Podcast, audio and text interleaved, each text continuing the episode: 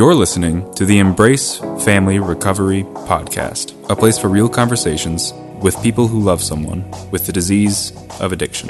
Now, here is your host, Margaret Swift Thompson.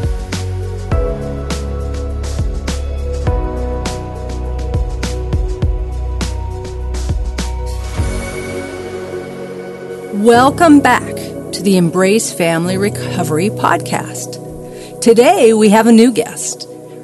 Her name is Michelle. And Michelle has graciously agreed to come on and share her story of generational addiction and trauma and the steps she has taken to heal from the disease of addiction's imprint on her life.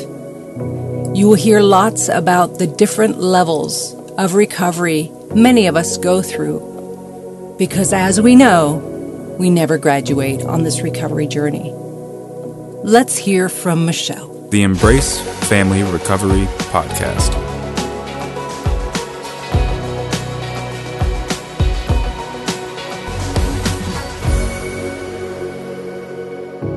I'm excited, Michelle, to have you with me today uh, to talk about your journey in recovery. We'll wet our whistle and start with whatever part of your story you want to begin with, Miss Michelle.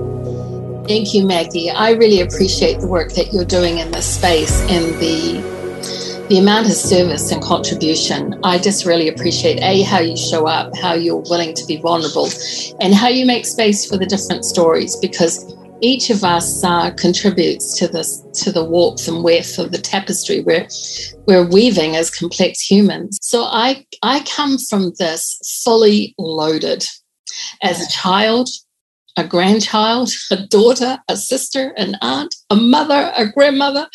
Um, I am fully loaded with um, ancestral trauma, and uh, this came very clear to me. Uh, I don't know if you ever did any of the retreats on Perots Island. No, I never got the chance. No. Yes, well, I got to go there, and boy, were my eyes open. I did a genogram in the late 80s and I realized without a doubt, women in my family married alcoholics or people with an addiction. Uh, and and I was absolutely horrified, and on reflection, had found myself in the same space.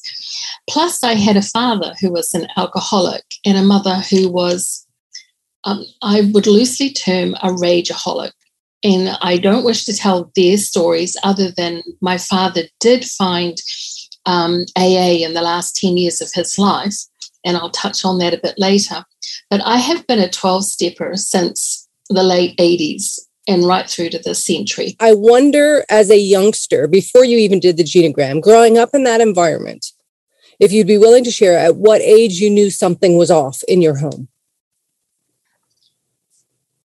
That is an awesome question. And I've done a lot of work around this with adult child of alcoholics. That's really opened my eyes. And it's a fabulous question because I had this situation where my dad was my hero and he was working four jobs to pay for a house. In essence, from the outside looking in, in our house, it was violent, it was angry. And my mother was an extremely angry person. And I can understand having been in, an, in alcoholic relationships. Um, and of course, it was the 60s, so everything had to look perfect. But after my father left, again, I repeat, it's the 60s. I was dubbed as coming from a broken home, would be pregnant at 13. My brother and I were delinquents, and I found it's safer to say my father was dead mm. than my parents were separated. And that really left a residue of toxic shame for me because my father was my hero. He he loved and adored me. Um, and I had the incongruencies of of watching this wonderful man um, when he was drunk become violent, but also watching my mother instigate these violent situations. And I know from between three and eight years old, I was breaking up adult physical fights. Well, I was too probably too young to realize, but I can tell you this: I love to be in anybody else's home in the neighborhood, and I was one of the oldest kids, so I made myself an indispensable babysitter. Um, I was very articulate, so these poor lonely suburban women had someone to talk to. Um, but I hated to be in my house, and my mother was one of the most popular women in the neighborhood. She could she could um, tailor ball gowns. She was charming. She was beautiful. She looked like she had it all. That was my normal. So I, I love to be in other people's houses, but I wasn't sure. I, well, I didn't even think about whether they were different from mine. I was just glad to escape the viper's nest.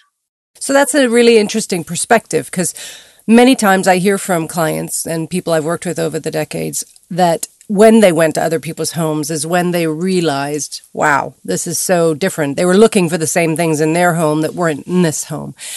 And yet, there was for you more a sense of escapism and just a lightness of not being in the home rather than a comparison.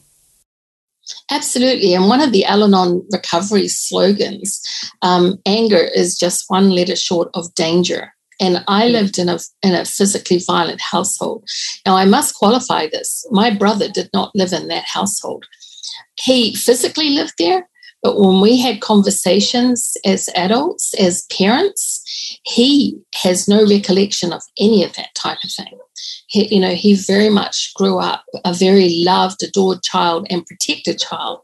That was not my experience. That also speaks to something very powerful, Michelle, right? That even though there may be five people in a home, everyone's perspective and experience is unique to them. Absolutely. But feelings aren't facts because my brother um, has wrestles terribly with addiction, and so do so so do some some or all of his sons. Um, so I am very careful um, not to look back by steering, and I and I work really hard to keep my mind and heart quiet because um, you know, there's nothing I could do about that because I was his big sister. So I pretty much raised him when my mom couldn't cope or my parents were fighting or my dad left when I was eight. So I started parenting my parent. Um, I was the babysitter. I was even cooking meals and doing laundry at eight years old. Having had um, relationships broke, break down, my mother was just being human. Um, but for me as a child, what I took away from that, and this feeds a bit into dissociation and adult children's work, was I became a latchkey kid because she eventually got a job. And um, I thought of people like the mother in Lassie, the actress June Lockhart, or Lost in Space. I went home to that mother in the afternoons not the tired one who came in who was really angry. Um, I came home to that one. Now, again, my mother was only being human. And of course, I'm watching these TV shows that are, you know, really old from the 50s when they wanted women to be like that. Well, I'm sure my mother felt quite betrayed that, you know, her beautiful home and life, you know, got all upended. But my parents were in the relationship of insanity. I mean, that literally is, is what I've I've come to learn and and they just were not equipped to be parents and they didn't they also came from dysfunctional homes so the generational legacies continue through the home and through the families I would say generational trauma. Um, my maternal side, my mother's side, I know very little about. I have no maternal health. I have um, a, a huge disconnect. And of course, when my parents broke up, there was a huge disconnect from the paternal family, who were very, very clannish and continued to show up. Um, but my mother kept kept us distant. So, although my childhood and teenagehood were were minefields of trauma and violence, I'm so grateful because those experiences I was awake and aware and met head on. I went and got help. But given our childhoods and how we were raised, uh, I came out of that um, like a warrior. I, you know, I very concerned about um, single parents, children, very concerned about social inequities. Um, yeah, for sure. This podcast is made possible by listeners like you. Can you relate to what you're hearing? Never miss a show by hitting the subscribe button. Now back to the show. So you you shared Michelle that you got help and you also just kind of came out with a mission. It sounds like you almost were indoctrinated by your experience to go in the courses of which you did. But back up to the help you got. You know, you're back in the 60s, divorced parents. What type of help were you exposed to or able to get at that point in your life? Well, interestingly enough, I, I to be frank, there's, there was no help in the 60s for, for women and children. We, I'm pretty sure we were still seen as chattels or, you know, seen and not heard. But I did have the opportunity. Um, well, A, there was an advertising program that said girls could do anything.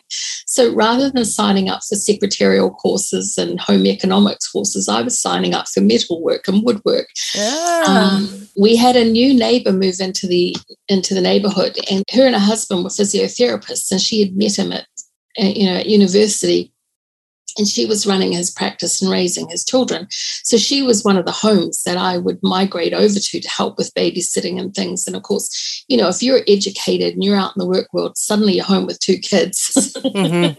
Before kindy and all that kind of thing was available, um, you know, you were really glad of any quality company. And I was quality company. You know, I was curious, I was engaged, and I was so happy to be there. Um, she gave me some books like The Naked Ape and Ayn Rand. And so my whole um, books were my escape. The library at school was my escape. I'm pretty, pretty um, typical. Um, but she gave me books that challenged my mind and made me intellectually curious. Now, I was also um, at, in the jurisdiction that I was in, I could get my driver's license at 15, which I did uh, by hook or by crook.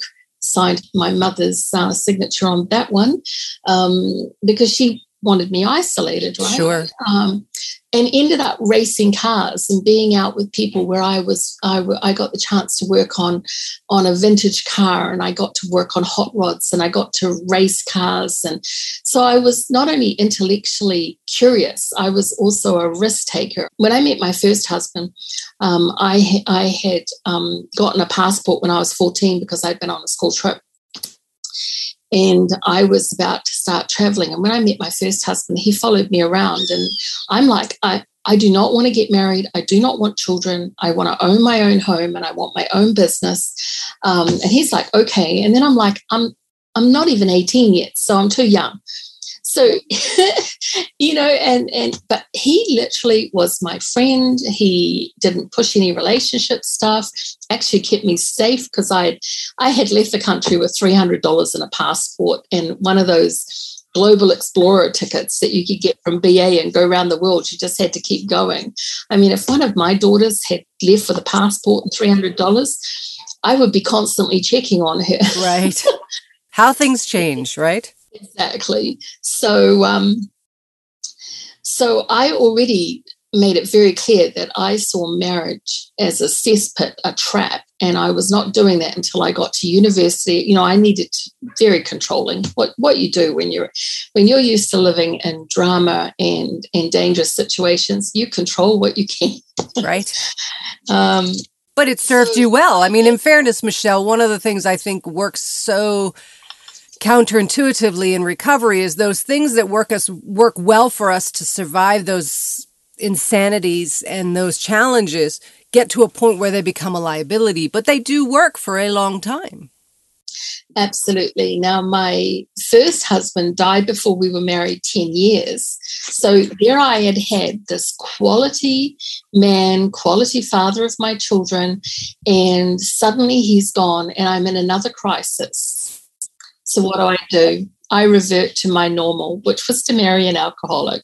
I mean, hey. So what you what I'm hearing is he was not an alcoholic, your first husband? No, no. He was very healthy. If anything, my biggest issues was um, dealing with the boredom of normal. That's an important piece to talk about, Michelle, because I don't think people realize that that can be very much a trap that we fall into when we've had any kind of trauma and chaos around addiction in families of origin, what is normal and how do you cope without that roller coaster when that's your norm? Absolutely. Now, I've told you as a latchkey kid, you know, watching Lassie and Lost in Space with that wonderful June Lockhart who played the mother. I wanted to be a June Lockhart, but I can tell you, I was struggling, um, you know, to be to be the perfect homemaker, and um, I was growing herbs and canning. I was spinning wool and uh, doing all sorts of fun things. So I, I really enjoyed learning all those things, but they just weren't enough. So uh, after he died, of course, what do I do? I end up marrying an alcoholic. Um, so I was back to, to normal. And the gift of that relationship was it it it banged me out of my abyss and into Al-Anon. Mm. And Al-Anon um, gave me a, a huge pickup because I then, I no, let me be very honest. I went in to get him sober. I know it's so important to say this because you know if you have if you if you want to have that source of comfort and progress, it's really important to remember what Elie Wiesel once advised Whoever survives a test, whatever it may be, must tell the story. That's her duty. So let me tell you, I was an Al Anon who went in to get him sober and it did not work. It just about made me crack up. So, um, and it and it took a stupendous crisis um, for that all to collapse under me. Uh, so um, you know, Al Anon my first tour of duty in there was for all the wrong reasons, doing all the wrong stuff. And uh, in the in the late 80s, early 90s, a sponsorship wasn't a thing. I know it's part of the program, but I, there were no sponsors. I never even heard the word other than in the preamble and in, in those types of things. So um, that marriage and Al Anon gave me such a shake up. And what's really interesting is this is before my father went into um, AA, and he was we were living on different sides of the world. And I did not know until after he died, uh, 10 or 11 years later. But literally, um, around the same time I was in Al Anon, he was in AA, and we're on different sides of the world. We're not even speaking to each other. So after he died, and I accepted the invitation to go and scatter his ashes, that was when I learned that he had been in AA. And I was so happy. Now, the other side, because this is worth the telling, my dad, his partner, was the image of my mother without the rage.